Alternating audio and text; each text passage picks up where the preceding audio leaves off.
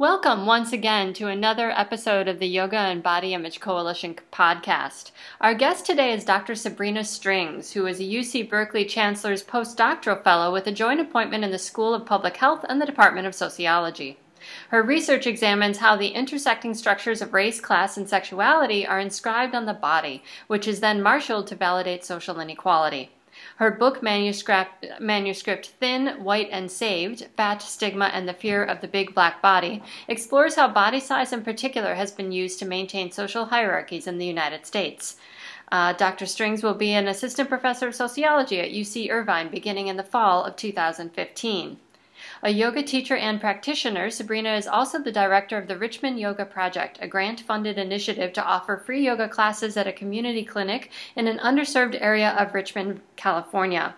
With Tria Andrews, she is also the co facilitator of the Race and Yoga Conference, which is held annually at UC Berkeley. Welcome, Sabrina. Thanks for joining us today. Thank you.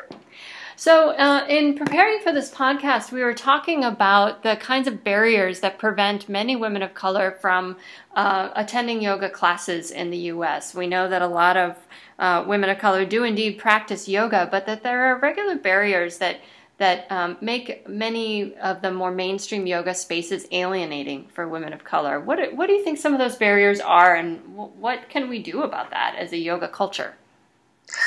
I can tell you that I personally came to yoga about five years ago. I started doing a regular practice.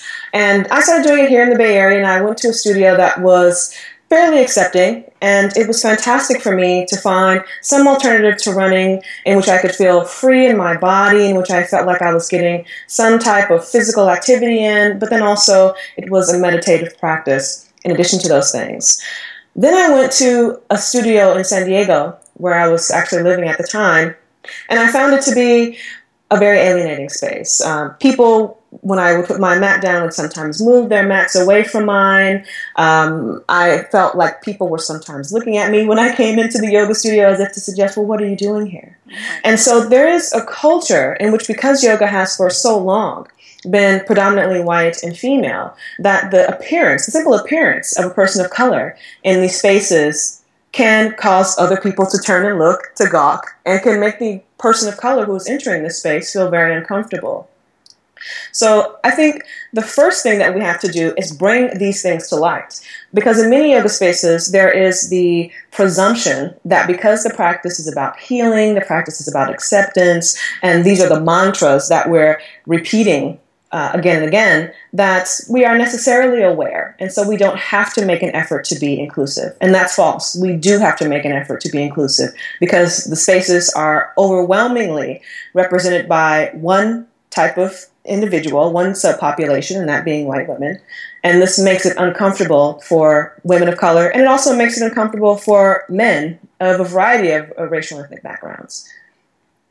Yes, absolutely. I, I would agree with that. And um, I, I, as you were talking, I was both horrified at the description of your experience and also um, uh, thinking about how sometimes in yoga um, spaces, language of healing and acceptance and peace gets used to um, brush over or um, cover up the obvious inequalities that are already in the room um, I, like like naming these things is seen as sort of disrupting the space by the people who are already there, which are predominantly white, as you mentioned, and a particular kind of, of person. Have you have you noticed that naming these things is seen as disruptive in the philosophy, or how can we how can we challenge that idea?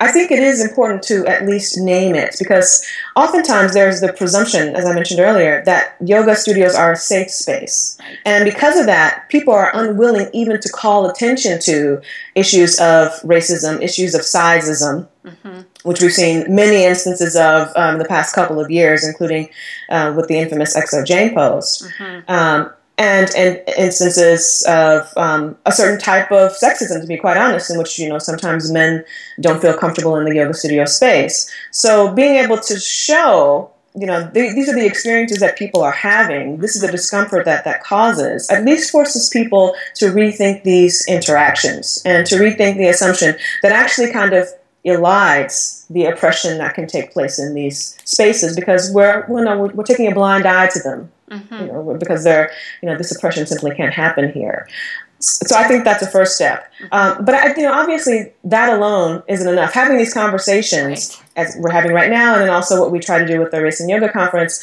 they're an important contribution to awareness. But then you also have to take steps to make the space more inclusive. Yep. Um, and I can't claim that there's this one size fits all, that everyone should just do X, Y, and Z, and then everyone is going to feel welcome at your studio space. No. in fact, you're going to have to be able to assess where you're located, who comes to the studio, and also to be able to engage people in ways that can they can talk about their experience and that you can hear it. Uh, one of the things I've found and speaking with other women of color is that there have been instances where they've gone to studios, spoken to studio owners or managers, and explained to them, I felt uncomfortable because of this thing. Mm-hmm. And the response was, Oh, well, so sorry for you. Uh, oh, no. Where, you know, that was very unfortunate. Maybe we can give you a free class. And this is insufficient. Uh, if they're articulating feeling discomfort because of some type of racial incident, which is not uncommon, mm-hmm. then there has to be the willingness to take that seriously and then to think through how to prevent that in the future. Right. Like so often uh, happens in this country, uh, an instance of racism gets turned into an individual's experience rather than a pattern um, that A happens all the time and B is deeply embedded in the environments that we're creating. Right. So it would require a kind of responsibility on the part of that person or uh, that or that studio, right, to dig deeper to examine what's making this happen? What do we need to do? Which i think is part of a yoga practice actually that kind of self-study that kind of community study. Um, and what needs to change in order for the members of our community diverse members of our community to be welcome and feel like they can practice in this space I would agree with that. And I feel like what you're touching on is the sense that there are institutional forms of racism that exist in American society mm-hmm. that we're not escaping when we enter the yoga studio. We're taking those very same biases right along with us, and they're going to manifest in very similar ways. And so when a person comes to you and expresses that they've had this um, uncomfortable situation, within the yoga studio space or any other space in which yoga is practiced, being able to take that seriously and not assume that this was some kind of misunderstanding because this person maybe is sensitive. No, but oh, here's another example of institutionalized racism or institutionalized sexism or homophobia or some other thing. And we want to think through how to uh, limit or you know even obviously the goal is to eradicate these right. kinds of um, manifestations as they would appear in the yoga studio but of course the, the studio is only one space i mean ultimately what we're thinking is how can yoga be transformative mm-hmm. not just for our practice as we're on our mats but how can yoga be almost like an incubation space where we start to think through challenges that we're facing in society more broadly. So that rather than saying, okay, we're going to try to, as best as possible, create a safe space and a loving community within this one studio, instead thinking, how can we use yoga as a tool for awakening outside of the studio space? We're reducing these kinds of instances outside of the studio space and having more um, person to person holistic contact that is not based on fear or shame or um, belittling in or no, our community more broadly. Mm-hmm.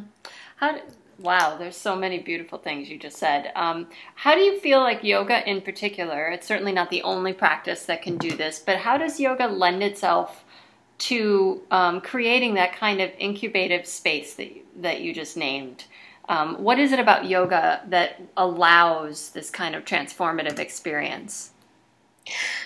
This is something that many of us in communities of contemplative practice that include yoga but are not limited to yoga are constantly mulling over, which is here we are, we're trying to sit with ourselves. Mm-hmm. And I feel like that's actually the first and important entry point is that we're taking the time to become aware of how we're moving through the world.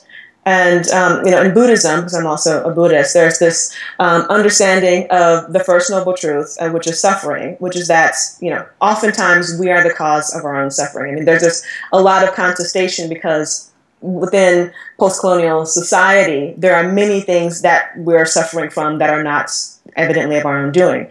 But nevertheless, there are many things that cause us suffering that we have, in, you know, in fact, created or engendered. So being able to see how we're responsible for our own suffering can enable us to, I think, also be able to extend that to the suffering of others. Like we we have this way of being, way of doing. We have an attachment to living life a particular way, and that causes a certain amount of pain and unsatisfactoriness. And being able to have compassion for ourselves is really the first step.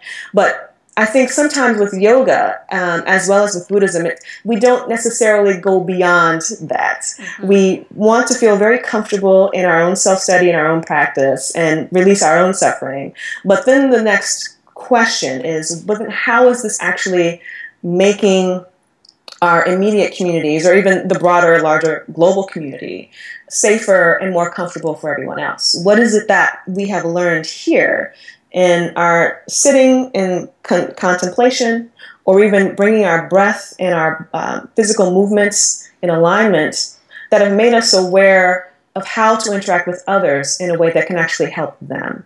So I feel like it becomes the stanchion, I think, of yoga practice and also a meditative practice mm-hmm. in which people can explore what are some of the things that are leading me to suffer. And that could be the jumping off point to understanding how suffering happens with other people and how we can better engage on an interpersonal level um, with others in order to reduce this kind of, of suffering. But again, this is this is an ongoing conversation. This is a huge question, I think, within the contemplative practice community right now, mm-hmm. because and for many years in yoga and also in Buddhism, these were the kinds of questions that people did not want to ask. Mm-hmm. Uh, and so going back to the assumption that this is a safe space, and once you show up, you're safe. And so questions of um, homophobia, of racism, those kinds of questions, sizeism, simply weren't asked. Mm-hmm. And now we're beginning to ask them. Mm-hmm. Um, I'm finding this conversation really interesting because, as a, a women's studies teacher uh, for many, many years in college environments, I felt like we were exploring issues of privilege and institutionalized oppression really well on a political and intellectual level. But on the level of how it's held in our bodies, mm. how um, how these um, belief systems get deeply internalized, how the violence of oppression is um, a form of trauma that's held, and I think in our very cells, and lots of other people have done that work as well. I felt like um, that piece wasn't happening as much, and where it's happening is in the contemplative studies area, right? Where those, uh, there's a lot of really great people doing that work right now, yourself included. Um, and so I it it really intrigues me that you're making these connections because it does seem like meditate, meditation, yoga, other kinds of contemplative practices that invite us to sit with and really explore what we're feeling and how we relate to others. Um, invites us to be present in those deep conversations about oppression in a different kind of way. Um, I don't know. I'm, I'm just thinking aloud here. I would agree with that. That last point I think is um, particularly salient for me because I was uh, recently at a yoga teacher training in which um, we had this roundtable discussion. Many of us were people of color, and we felt as if there were many different oppressive um, structures to that particular training that we ultimately sort of, sort of drafted a, a list and had the opportunity to speak with the organizers of the training about our experience. And because of the fact that these people were yoga teachers and also meditators, um, they received it in such um, I, I want to say a generous and thoughtful and compassionate way. It really blew my mind personally because I thought, well, here's another example of someone going to uh, someone else in a position of power and telling them about their experience and having them, you know, say, okay, sure, sorry. But it wasn't that at all. Um, mm-hmm. There was a heartfelt response from people who could truly feel what it was that we were struggling with. And then it was the beginning of a series of conversations about what was going to change in that particular training. And so part of what a lot of us, the, the people of color who organized to um, address some of the issues in this training that we mm-hmm. were in, a lot of what we decided to do was to take the time to write about our experience Um, and at some point, this will turn into an anthology, but we're still working on the contours of that. But in addition to that, to use whatever framework that we come up with to um, improve this particular training as a tool for others, such that we can say this is the kind of thing that's happening in you know not just our own training, but we're quite sure other teacher trainings. Mm-hmm. Here's an example of how it was addressed and the response of those people who organize the training so that you know there is some type of resource for people who might be experiencing very similar difficulties and the disconnect between the desire to have a diverse population of yoga um, practitioners and teachers and the inability sometimes mm-hmm. to be able to effectively train work with support um, this diverse population so this is yeah this is just the beginning of something that we think could be helpful for you know making the yoga community more inclusive mm-hmm. Mm-hmm. I can't wait to read that anthology. I'll be We're very excited about it, but you know, with many other things, there's always the question of okay, how do we get this done and when? But yes, we're looking forward to it. Yes. Um, so, what are some of the things um, that you would like to see in teacher trainings um, changed uh, to? Because, of course, if the teachers, uh, ideally, if the teachers change, ultimately the wider community around yoga changes, right? Um, that that the change will ripple out. Um, what are some of the things that you'd like to see changed?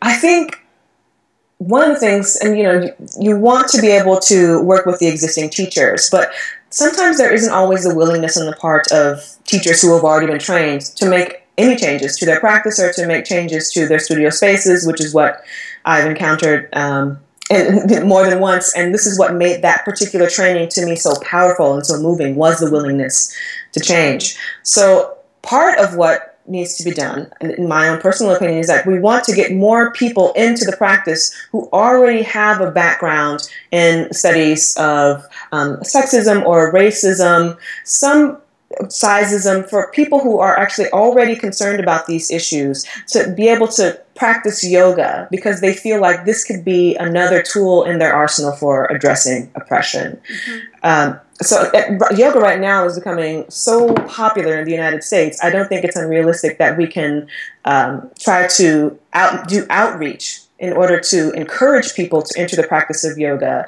who already have this understanding, or to be able to incorporate lessons that we've learned from you know, previous trainings or just previous studio interactions in the trainings. I think one of the things that I found is that the trainings are very good for talking about alignments and for talking about um, Sanskrit, and all of those things are important. But it's not so good for telling you about the history of yoga. Mm. This is something that's lacking, and some of these studies are still being developed.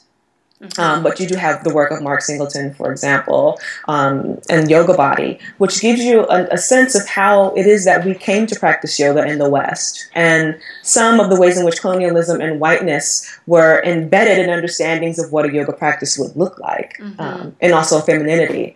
So being able to incorporates the actual history of yoga in the West. I think that's one thing that they might include in teacher trainings. But then also recruiting a, a larger body of diverse practitioners, um, people who come from a variety of different backgrounds and have experiences with yoga and also are interested in social justice.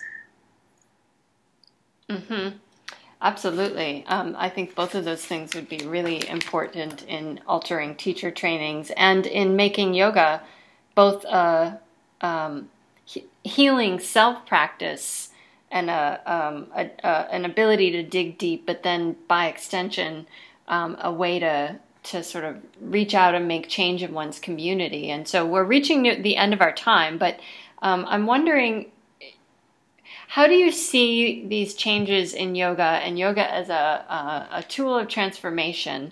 How do you see that helping to um, reshape or challenge some of the pressing issues in our communities now, such as the ongoing uh, murders of young black men or the uh, you know extreme violence facing uh, trans youth of color.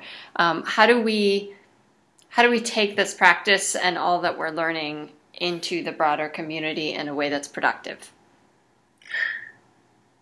I don't think that yoga can in any way supplement for a more active type of social movement. I think it's very important that the activism that we see on the ground continue if we are going to to reduce violence against um, African Americans. You know, the Black Lives Matter campaign has been so important and so influential mm-hmm. because people have taken to the streets and have actively protested.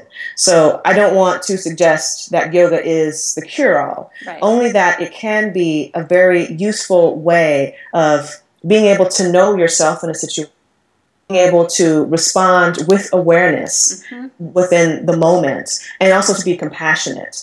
All of those things can be very important within any social movement. And being able to convince people or to show people how having a yoga practice or a meditative practice can actually make you that much stronger for the fight, mm-hmm. I think is the way to go there. Mm-hmm.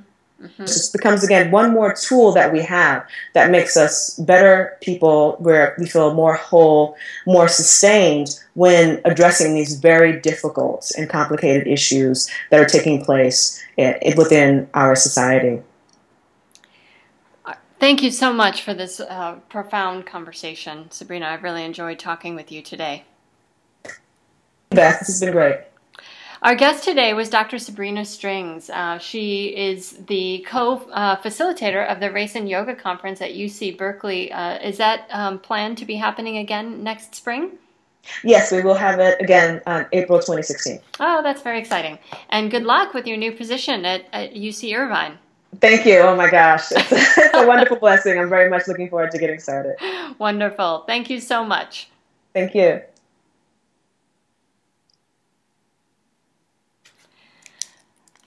Thanks, Sabrina.